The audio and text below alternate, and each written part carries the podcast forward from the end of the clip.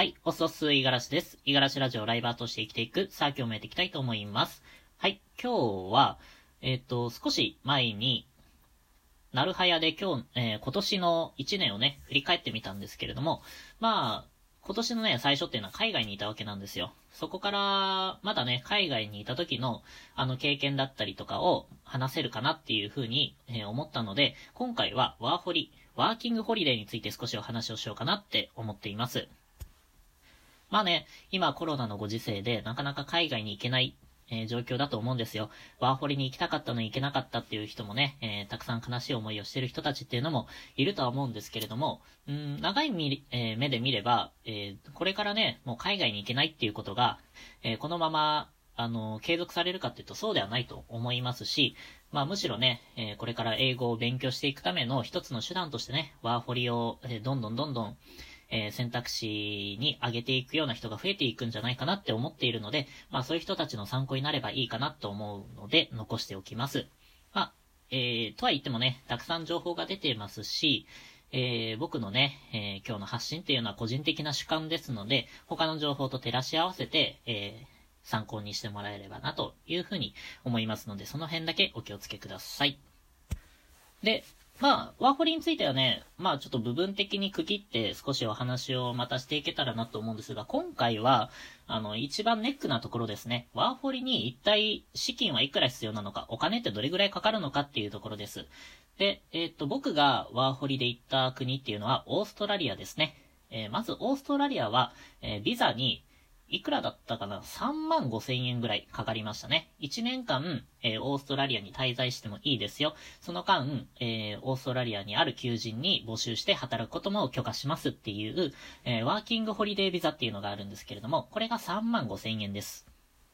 きっとね、まあ、行く年によって金額が変わると思いますので、その辺は都度確認してもらえたらなと思うんですが、え僕は、えっと、去年かな？うん、去年行った時、2年前か、2年前か。2018年ですね。うん。2018年に行った時は、あ3万5千円でした。はい。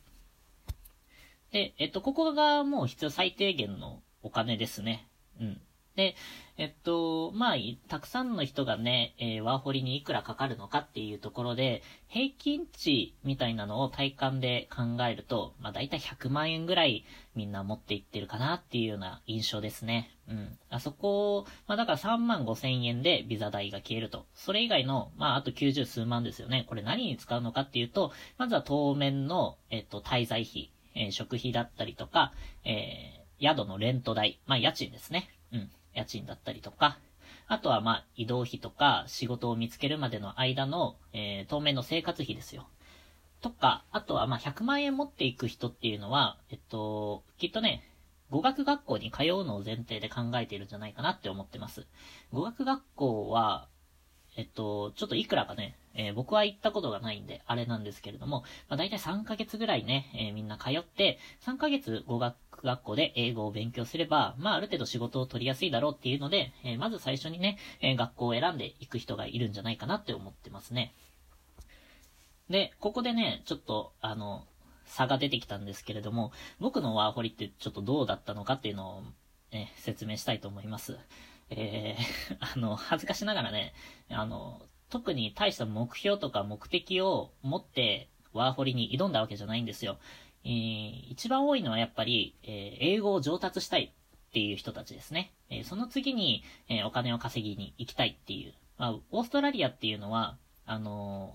まあ、数あるね、ワーホリを許可している国の中でも、えかなり時給が高いところで、えいわゆるね、あの、日本でもあるような最低賃金って呼ばれるところが、うん、約倍近くあるのかなうん。僕が行った時は、本当に時給1500円ぐらいが最低時給だったんですよ。だからそれ以上は、1時間、例えば何の仕事でも働いたら、あの、お金がもらえるっていうことで、うまくね、やりくりをすれば、えー残業とかでね、えー頑張って働けば、えーたくさんお金が入ると。え日本の企業に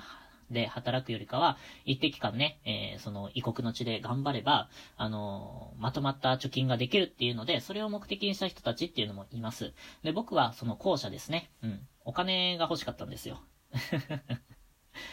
えっと、ワーホリに参加した流れとしては、あの、海外、えーアジアあアジアで、あの、旅していた時なんですよね。もともと、まあ仕事辞めて、えー、数ヶ月だけちょっと海外でフラフラしようかなと思ったんですけれども、楽しくなっちゃってもう少し、あの、海外にいたいなと。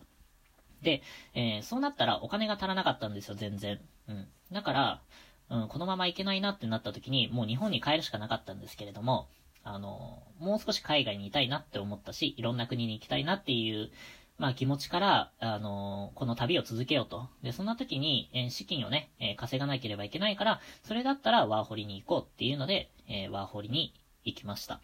はい。なので、えっと、僕はね、貯金っていうのが、そもそもお金がないっていう状況でワーホリに行ったので、え、恥ずかしいんですが、当時10万円ぐらいしかなかったですね。はい。10えっと、ビザ代抜いて10万円か。だから、あの、正直に10万円でオーストラリアに着いたわけなんですよ。うん。だから、あの、最低金額とかで言うと、一応ね、あの、オーストラリアで1年間、なんとか暮らしていけたんで、あの、10万円でいけるんじゃないかな、なんていうふうに思うんですが、あの、ここは結構スレスレのところですね。うん。あの、人によってはだったりとか、タイミングとか、あの何かしらね、まあ僕はラッキーだったと思いますよ、本当に。ね、よく知らなかったなって思ってますが、えー、っと、やっぱりね、家賃滞納したりとかね、ご飯がね、もう買えなくて、あの、本当にパン一斤でなんとか済ますみたいなね、食パンちょっとね、かじって、え一斤はちょっと多いか。まあ一枚二枚ね、えー、食べて、ああ、明日、明日仕事見つかるかなみたいな あの、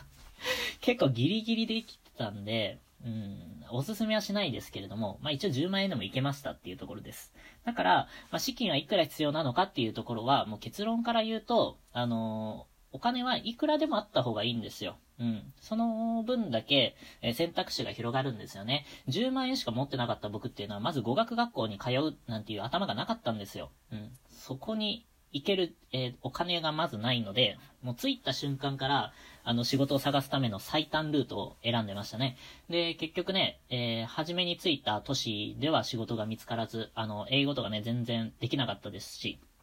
だから、あの、田舎の方に逃げたんですよ。もう肉体労働するしかねえと。英語で、あの、会話で接客業とかできない。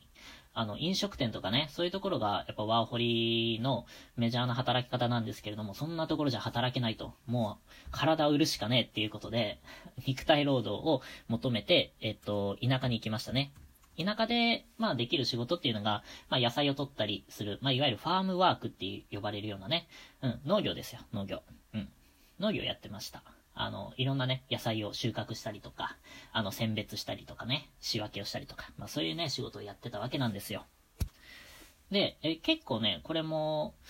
かなりリスキーで、あの、今の流れで言うと、その考えに行き着くのは当然だと思うんですけれども、それでも、あの、田舎に行くとね、やっぱり交通機関が発達していないので、え、まず車とか持っていないとなかなか仕事を見つけられないんですよ。僕はどうしたのかっていうと、あの、まあ、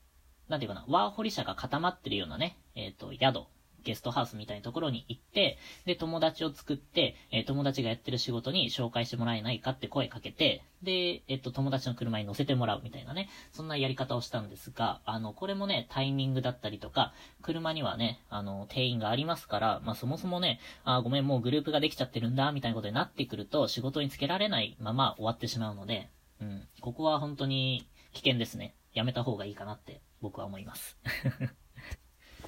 で、えっと、学校に行けば、あの、まずね、英語の基礎。まあ、3ヶ月もね、えー、まあ、日本語を使わずに、あの、英語を使っていると、ある程度のコミュニケーションできると思うんですよ。うん。